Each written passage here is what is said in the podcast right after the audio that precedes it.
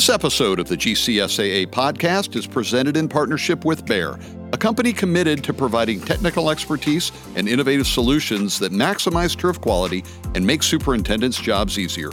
For more on the company and its offerings in the golf industry, visit environmentalscience.bayer.us and look for the Turf and Ornamentals Management tab at the top of the page.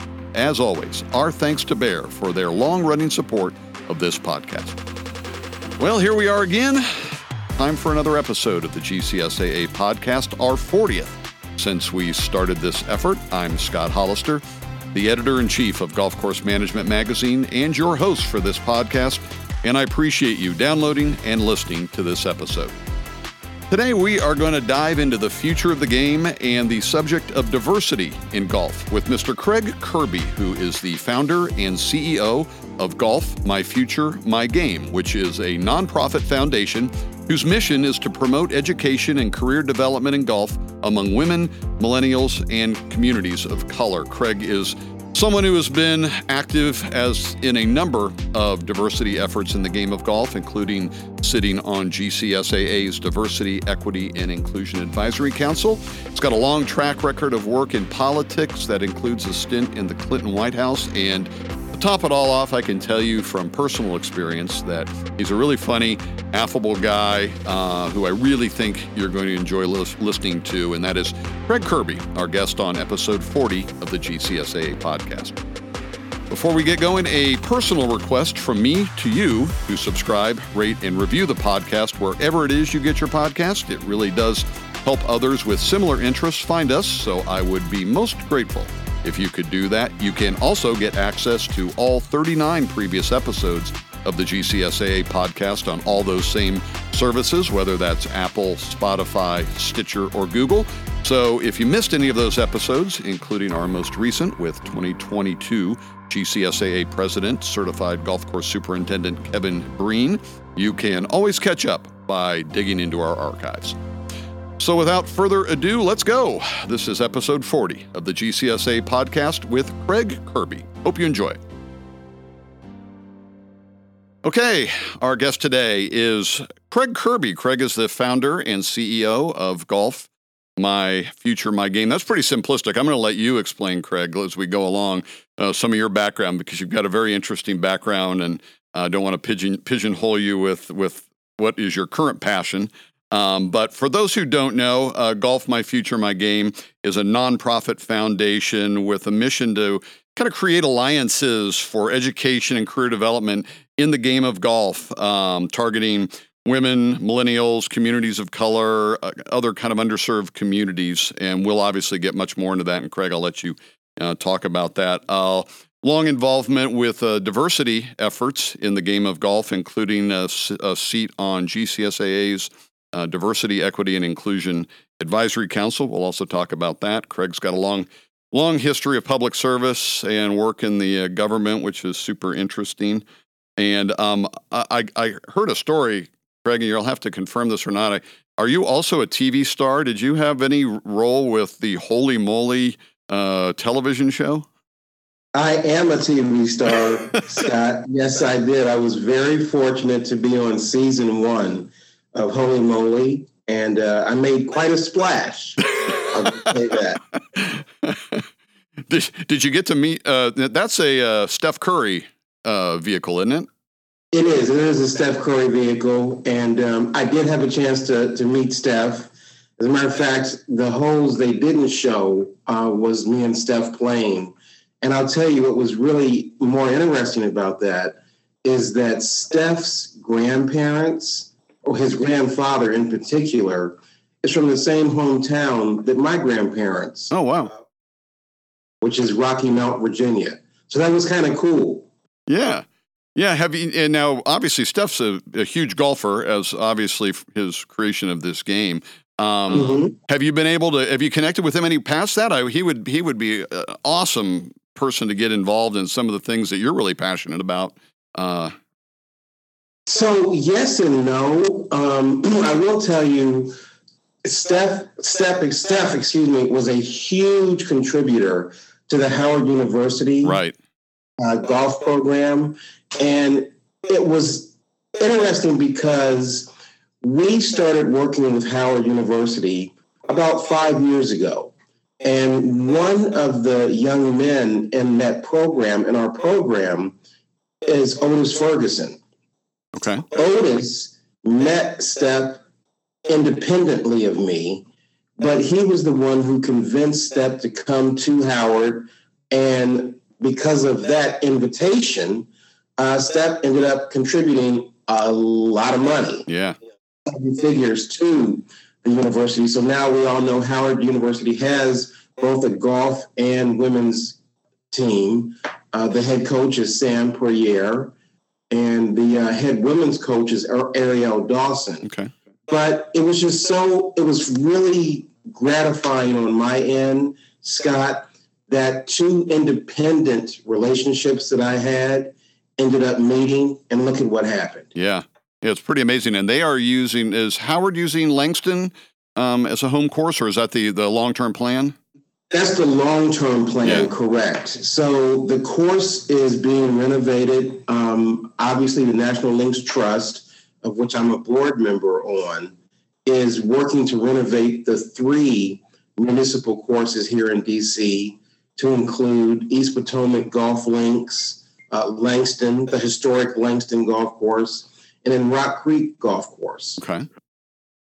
So that's great. Yeah, that's it's it's, it's the the tentacles of the game of golf and how everything can can sort of interconnect. Maybe when you don't uh, when you least expect it, it's uh, it's pretty amazing. And so your your your star turn on TV and your uh, a little uh, bath you got to take on ABC um, Exactly. you know, leads leads to that. So well, let's. Uh, I, I want to. Uh, Kind of start and, and have have you maybe tell your origin story uh, in the game of golf, how you came came to the game, how you got involved. Was it a was it a childhood thing, and and do you have a, a, a particular memory of like, wow, this is when the light bulb went off, and this is where I realized, man, this is something I'm very passionate about, and something that I'd like to be a part of my life um, going forward. Well, yes. So I think one of the most fond memories of golf is being, was being asked to play. And I share that I grew up in Dayton, Ohio. And Scott, I literally would pass a golf course a minimum of twice a day going to and from school and other places. But I never thought about playing golf. I mean, my parents never talked to me about it. My teachers, my coaches, no one ever talked to me about golf. I mean, they we talked about football and basketball, baseball, track, but that was it. And so, A, I didn't think to go to that golf course. B, I really didn't think I was supposed to go to the golf course. Right. And you know that if I had started playing in the fourth grade uh, when I started playing football, I tell people all over the country, Tiger, look out, man! I would have come after you. did did you have any any mentors, any people that that changed that for you that that kind of said, yeah, you know, this game is something for you. This game can be welcoming to you. Are there any people that influenced you uh, down that path? You know, believe it or not, growing up and starting the foundation, the answer is no.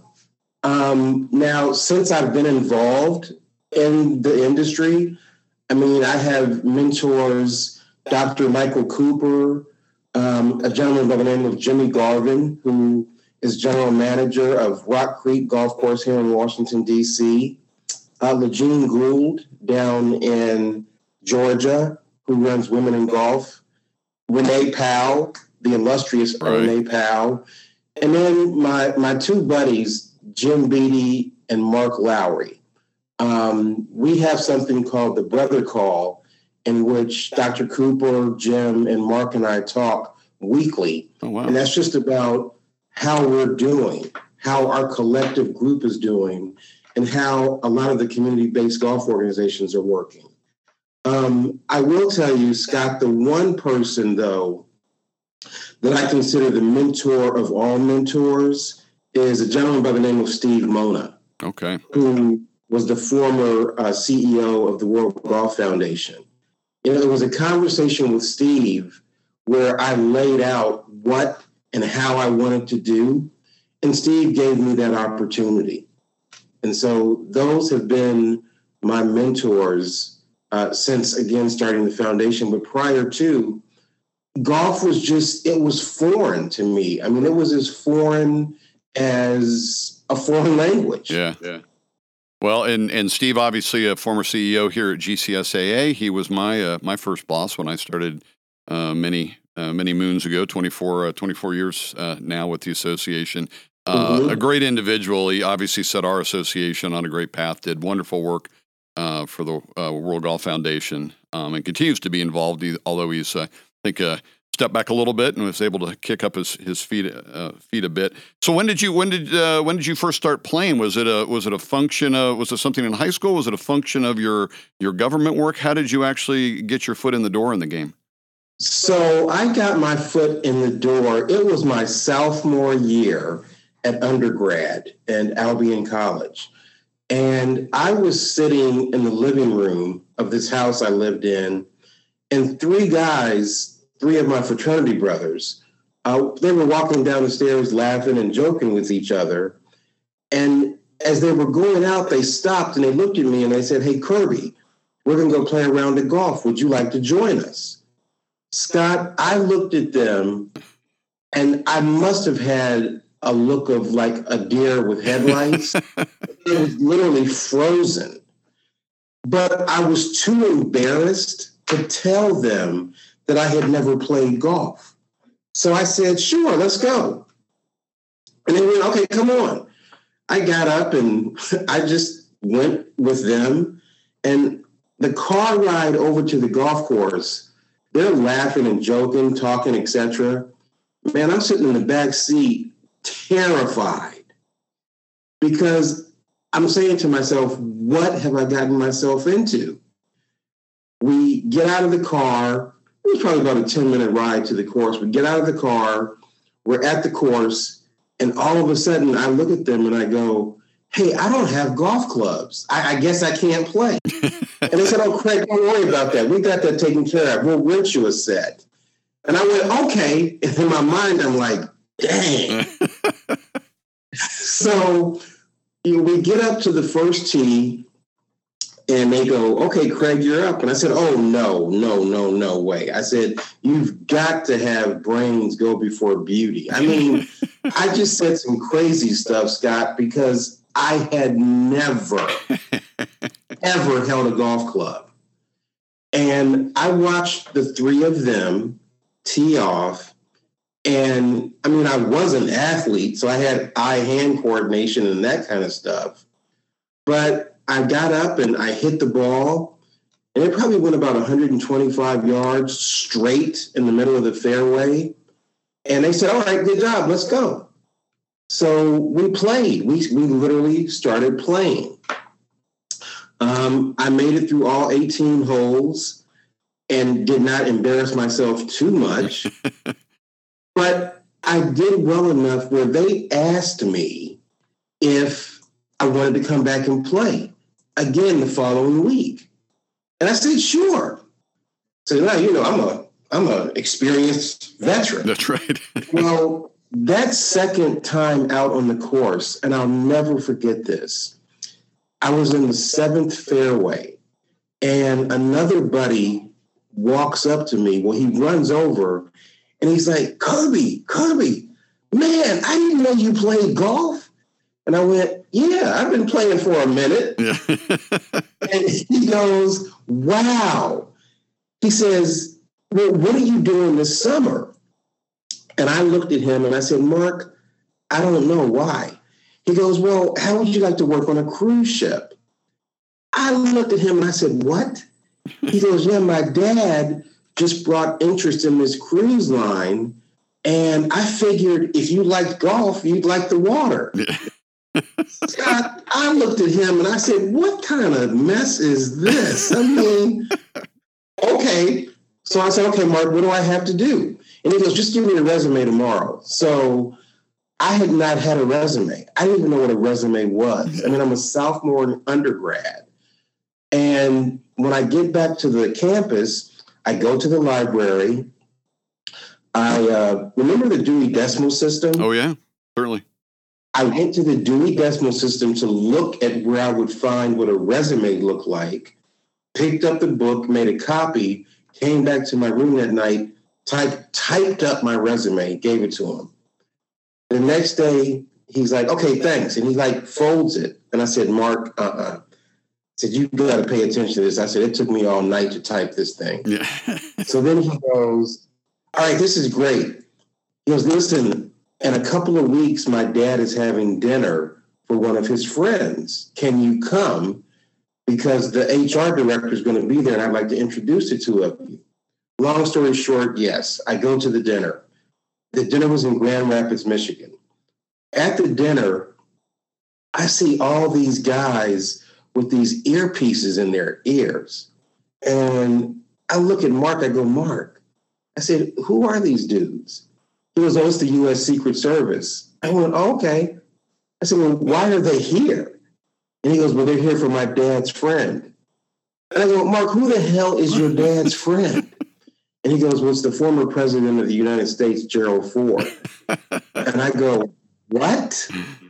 So I sit, I have dinner, I'm talking to the HR director, who I did not know was the HR director.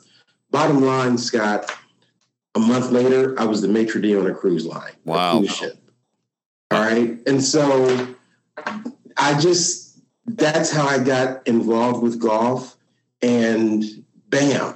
Yeah, just instantly the, the kind of connections that are made and the transactions that take place on the golf course that people just sort of understand. You you had that in your second time on the uh, on the you got a taste of that on your second time in there. So that's uh that's pretty amazing. Well, and that, that's a, a good transition. You talked about the the, the former president, um, and you spent time in the White House. You, you graduated with a uh, communications and political science degree. Is that uh, correct? So clearly, you had an uh, political science. You had an interest uh, in that. Um, did you always want to get into government work? Was um, how did how did that all start for you? Well, you know, I always wanted to get involved in politics, and politics, though the government is different than the government, right. we all know. But I um, ran for president of our student senate when I was a freshman, and I surprised everybody and won. And when I sat back and realized the difference that I could make in the lives of my student colleagues, I said, you know, I kind of like this political stuff. So I ran, was reelected, and then I ran for president of the American Student Association, which represents many of your colleges and universities across the country. Right. And winning that election is what brought me to Washington, D.C. back in 1984. Then, while here, I also worked with um, Senator Gary Hart, okay. as an intern from Colorado. And I worked for Common Cause, which was a legislative advocacy group. Um, you know, I, I graduated from undergrad, and then my big break came. And that while I was here that fall, I just happened to run into the chief of staff for Reverend Jesse Jackson at an uncle's holiday party. And we talked for maybe 13 seconds or so, but it was long enough where she said, Hey, you know what? I'm going to keep in touch with you. And I went, Okay, not thinking anything about it. Right. Graduate. Then in May of 85, I get a call from my uncle who says, Hey, do you remember uh, Yolanda Caraway? And I went, Hmm. He was the woman you met. I said, Oh, yeah, yeah, yeah, her, yes. Well, again, she was the chief of staff to Reverend Jackson. I came back and interviewed with she and a woman by the name of Emma Chappell, who was the national treasurer for the Rainbow Coalition for Reverend Jackson's presidential run. Mm-hmm. And they asked if I had an interest in traveling with Reverend Jackson as his body person. And I went, yeah, sure. So for three and a half years, I traveled with Jesse Jackson uh, following the 84 campaign, going into the 88 and ending of the 88 campaign. So that's how I really got involved, even more so in politics.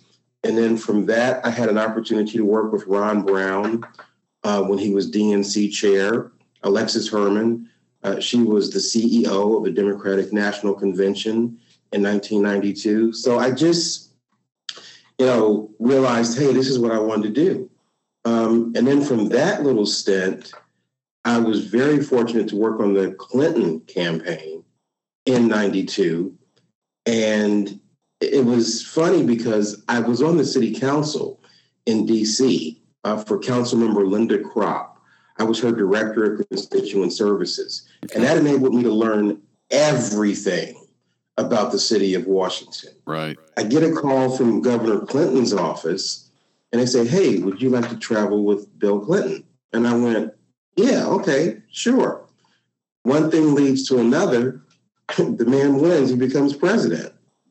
And um, I was fortunate enough to be asked to be the assistant to the White House Chief of Staff, Mack McLarty, uh, in the administration. And that's how I started working in the White House.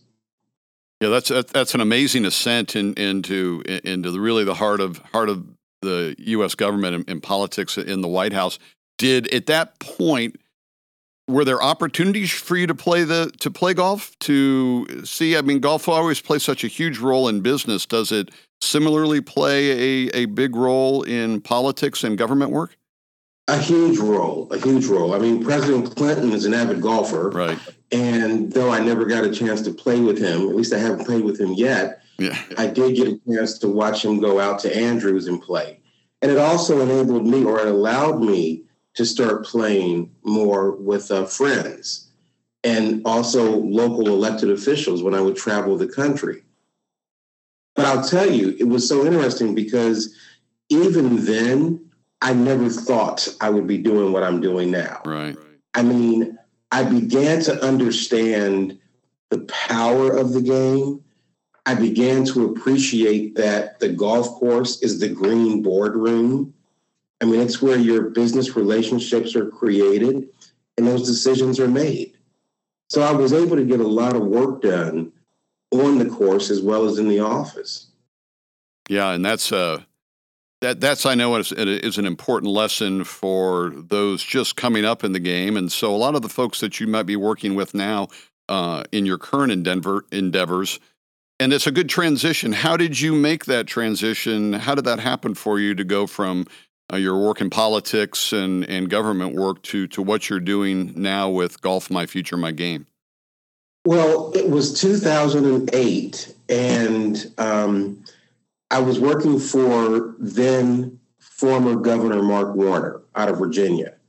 He was going to run for president, and I came on the Forward Together PAC to be his Southern political director and then his director of African American outreach for the presidential campaign. Well, October of 2007, he decided he wasn't going to run. He just said, you know what? I, I don't want to do this.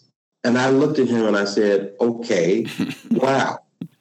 But he says, let me know what I can do to help you because I'm sure this decision has impacted your life? And I went, well, it has, but thank and thank you. And I would go and I'm talking to one of my uh, colleagues. Her name was Mame Reiley, uh, who has since passed, bless her memory and her heart. But she said, Craig, you like golf, don't you? And I went, yeah, ma'am, I do enjoy it. And she goes, well, why don't you have Mark call Tim? And I looked at Mame and I said, Mame, Mark who? Tim who? What apostles are you talking about? And she goes, Mark Warner can call Tim Finchem. And I went, Who's Tim Finchem? and she goes, He's the PGA Tour commissioner. And I go, Oh, they know each other? She goes, Yes. So I put together a concept and I introduced it to former Governor Warner, now it's U.S. Senator Warner, and he said, "Sure, I'll make the call for you." So he called Commissioner Finchem, and our meeting was arranged. I thought, Scott, that it was going to be a 40 minute meeting. I flew down to Ponte Vedra to the headquarters, and 40 minutes ended up being five hours. Wow. It was with the commissioner, it was with Ty Votaw, Charlie Zink, I mean, the whole crew, you know, Joe Louis Barrow, the whole executive crew. And it was a good meeting. I mean, I shared with them my thoughts, my goals, and he goes, okay, we'll talk further about it. Well, if you remember, 2008 was also when the economy tanked. Right. And so they weren't as concerned about diversity as they were just keeping their pants up on the tour. That's right. but I kept at it. You know, I would just reach out every now and then and say, hey, I'm still interested in doing my diversity initiative, which I spoke about. And then in 2014, I received a phone call from Joe Louis Barrow. And Joe said, Hey, Craig, uh, your, your initiative, are you still interested in, that, in doing that? I said, Of course I am. And he goes, Well, you know what? I have a colleague I want to introduce you to, um, Steve Mona, and I'd like for you to present it to him. And I thanked him. I flew back down to Ponte Vedra to the World Golf Foundation and spent an afternoon uh, with Joe and Steve and Renee Redwood, who is one of my friends and colleagues. And we just laid everything out to him, Scott. And again, Steve looked at me and said, Craig, I like what you're doing, um, or what you want to do. He goes, I like what you want to do. We don't have a check for you, but I have an opportunity for you. And I said, Steve, that's all I'm asking for. I'm asking for an opportunity because years from now, I'm sure the checks will start coming in after I've proven myself. Right. right. And sure enough, they're now slowly starting to come in. But, you know, I have to tell you, we were a recipient of both phase one and phase two for the grassroots grants program. So, you know, my my words to Steve came to fruition. That's that's that's a great that's a great story, and um, we're going to take a really quick break, and it'll be a good transition. We'll go right into golf, my future, my game. Let you kind of describe what that is, and we'll do that uh, when we come back right after this. We'll get back to this episode in a moment, but right now, a word from Bayer, the proud sponsor of the GCSAA podcast. Bayer is pleased to support golf course superintendents as they strive to maintain healthy, beautiful, playable turf, and the company is dedicated to providing new, innovative solutions that maximize turf quality along with technical expertise to help superintendents maintain their edge against hard to control turf diseases and damaging insects. If you're looking to up your insect management game, now's the time to do it with Tetrino, a game changing insecticide that provides broad spectrum control of white grubs, annual bluegrass weevil, and other devastating turf insects, all in a single, complete solution that does the job of several insecticides. The affordable innovation of Tetrino makes it the perfect fit for any schedule, agronomic program, and budget. By making your first application of Tetrino in the spring, you'll be on track for beautiful, healthy turf all season long. For ordering details and to learn more, head to the web and visit es.bayer.us slash Tetrino. Always read and follow label instructions and remember that not all products are registered for use in all states. Our thanks once again to Bayer for their ongoing support of the GCSA podcast. And now, back to this episode. We're back with uh, Craig Kirby, the founder, CEO, president, chief bottle washer. You wear many hats with uh, uh, Golf My Future, My Game, and we were we were talking about its origins and and, how how it got started. Um, so, Craig, I, I, guess I'd ask you for maybe the uninitiated. You know, tell us what the program is, um, what what the ultimate goals are, and kind of where you are in the journey uh, of this effort.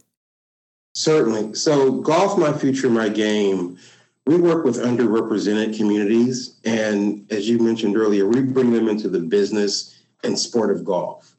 I mean, our foundation is a platform where we provide underrepresented children with a passport to the world of golf, uh, excuse me, to the world of business via the sport of golf. We do the following we peak an interest in the game of golf with this with these communities. We create a connection to the game through their lens, not the lens of someone who's played golf their entire life, and in particular at a country club. And then we also highlight the 84, 85 billion dollar a year industry that golf is. I mean, for us, it's important that the game of golf is in the toolkit of our students, of our youth, so that, and they're comfortable with that toolkit, so that when they're invited to play a round of golf, they're comfortable and they go do it. And so now they're out on that boardroom and the rest is on them. You know, for me, Scott, it's very important that we provide our youth with options so that they can make choices. That's what this right. is all about. All about. And that's what this game does. Have you uh where where were you sit today, uh what success stories can you share? Have you seen certain individuals who have taken advantage of the opportunity and the options that you guys are providing to kind of take that next step in their lives? I have. Um, you know, first off, let me share with you. We're in five markets. So we're here in Washington, D.C., uh, in the metropolitan area. We are in Detroit, Michigan, Dayton, Ohio, Atlanta, Georgia, and in New Orleans, Louisiana. To answer your question, yes. I mean, first off, all of our kids we supplied them with golf clubs, balls, bags, etc., golf apparel, and to watch the pride and the step in their life when they get this is just exciting. Right. But I've had kids who have been in our program for the past five years now potentially on that end where they can receive a college scholarship. So working with HBCU, historically black colleges and university, golf coaches, as well as coaches throughout the country, we're able to start feeding them our kids for potential golf scholarships. That's great. We also, um, this past week um, was a busy week for me. I was in Dayton, Ohio on Tuesday, Detroit, Michigan Wednesday. And then Thursday and Friday, we took a group of kids, a group of students, excuse me, from SUNO, Southern University, New Orleans, mm-hmm. to the Zurich Classic. Oh, yeah. And I have to commend and applaud uh, the PGA of America Career Services, Scott Kimmick, for giving us this opportunity, and Jim Clark over at the PGA Tour. Because these students, Scott, had a chance to get a behind the scenes tour of a PGA tournament. I mean, they had a chance to meet with the director of ticketing they had a chance to meet with the director of merchandising. They had a, the chance to meet with the director of media. Wow. With um, let's see who else, the corporate hospitality director, and then they got to finish up with Donnie Wallace uh, with sports. I mean, with um, Sports Links. Excuse me. So the whole data analytics part. Yeah. And while we were in that last um, segment, I had one of our students ask Donnie the question about them setting up their cameras on the golf course to capture all this money and how they worked in tandem with the golf course superintendents. Right.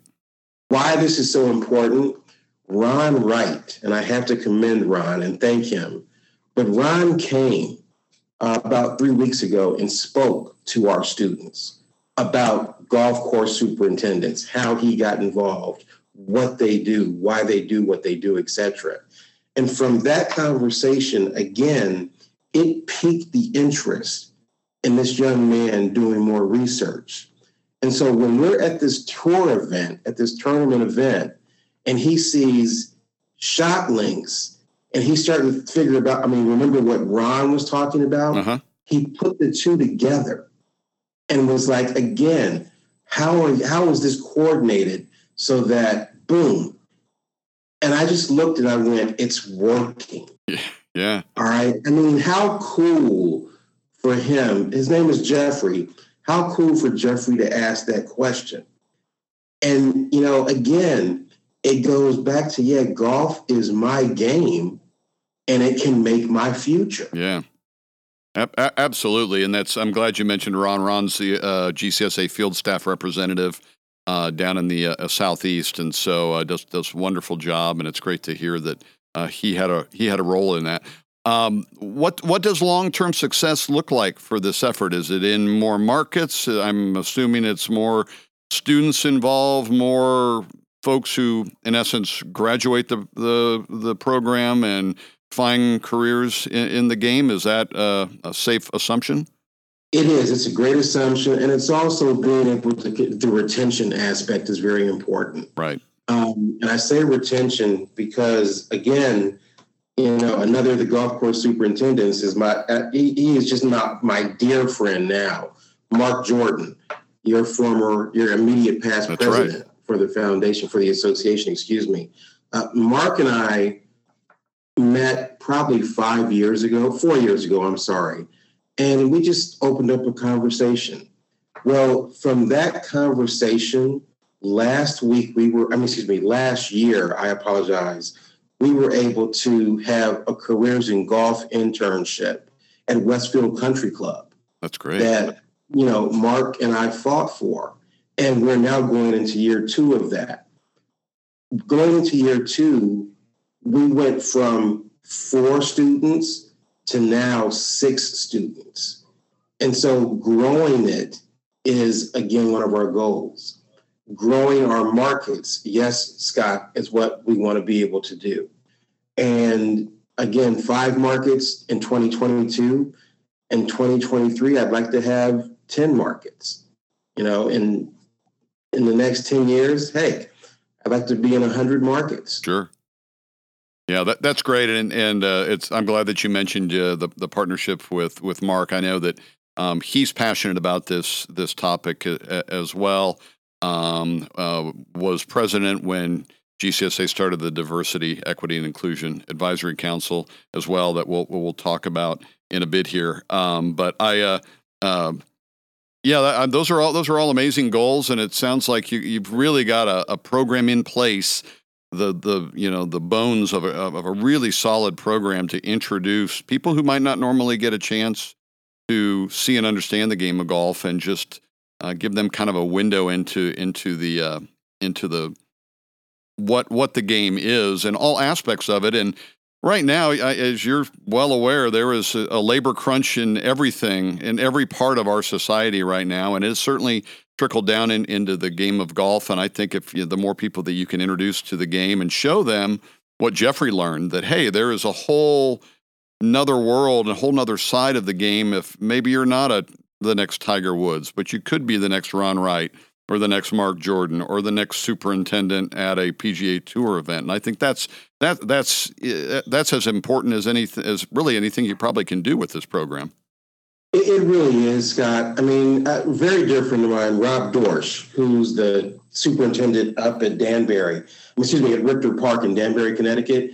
He called. We talk at least once a week, and he shared with me he lost his second attendant um, to another golf course. He then became the first attendant, but his salary, ninety thousand dollars, and his housing is paid for. Wow. You know, when you sit back and you understand that, and then you, I begin to share that with kids in our community-based golf work, I mean, in our community organizations, that's that's like a wake-up call. It's like, wait a minute, I can get a job doing this, and I can get that. Yes, you can, and that's what this is all about. I mean, we're really fortunate to have the support of the industry uh, i.e., the USGA, the PGA of America, GCSAA, and they're they're giving us the opportunity to share their message, to share what they have available. Because I mean, let's face it, you can't teach what you don't know, and you can't lead where you don't go. And so, Absolutely. my years of politics and being in the hood being on the streets gives me a credibility factor that I can go back to them with a win-win situation, with a win-win alternative.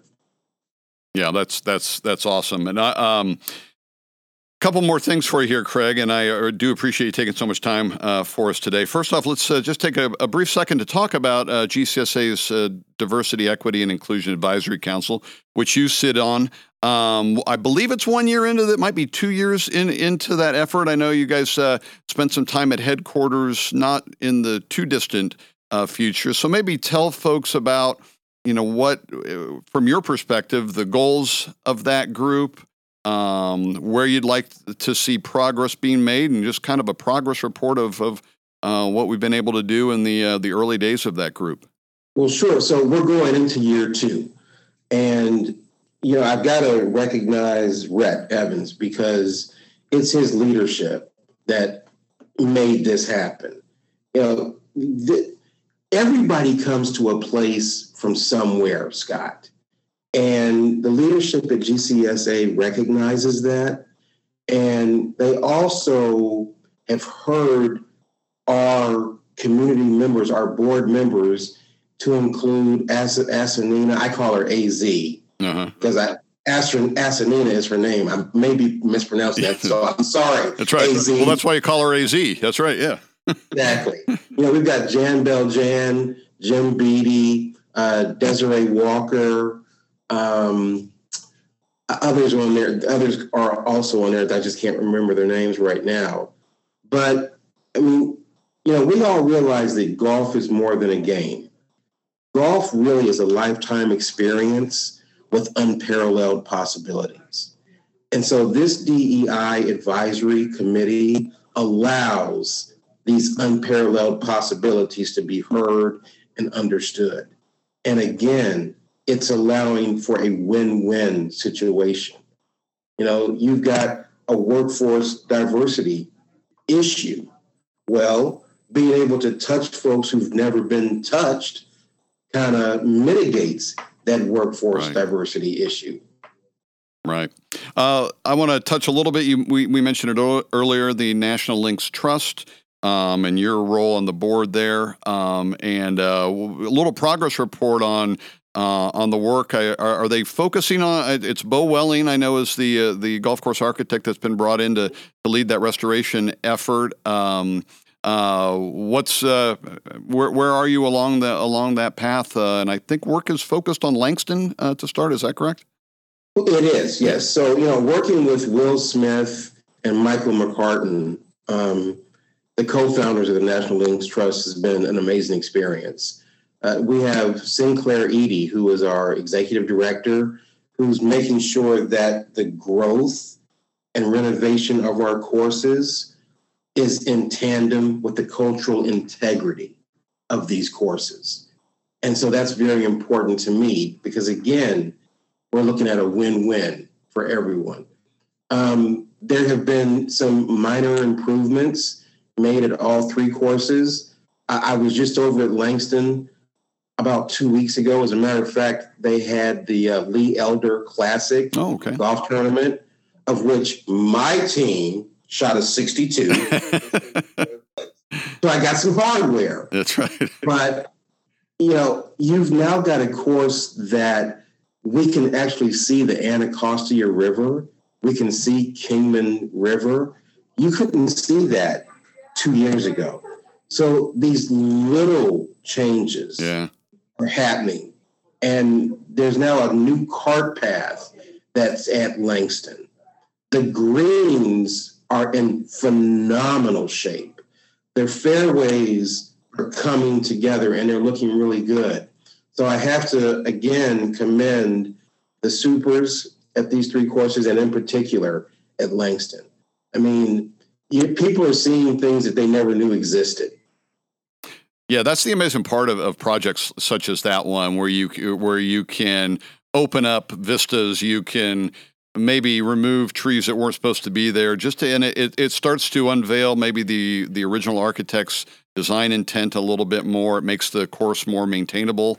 Um, makes for a better playing surface for everyone. And um, boy, having those three, all, all three of those courses are public access, correct?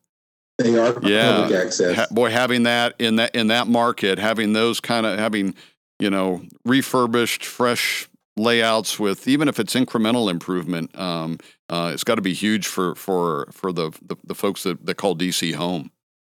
It is. It really is. And you know, there's the whole sustainability component of the renovation of these courses. I mean, there's a gentleman, Andrew Sunyog, who every day wakes up thinking about, okay, renovations are coming in. Now, how do we sustain this? Who are the winners in the sustainability? Right. So it's a whole lot more than just a renovation. Again, it's the cultural integrity of that renovation, sustainability of that renovation. At the end of the day, you've got people who you've got patrons who are happy to be out there and they're now truly enjoying yeah. the experience. Yeah, I imagine there are patrons who've played out there for, for decades and are getting a, just what they're what they're getting to see now. I, I wonder how they're they've got to just be thrilled with with the, the direction of everything that's taking place. I'll just say this: you hear a whole lot of wows out there now. that's great. That is great to hear.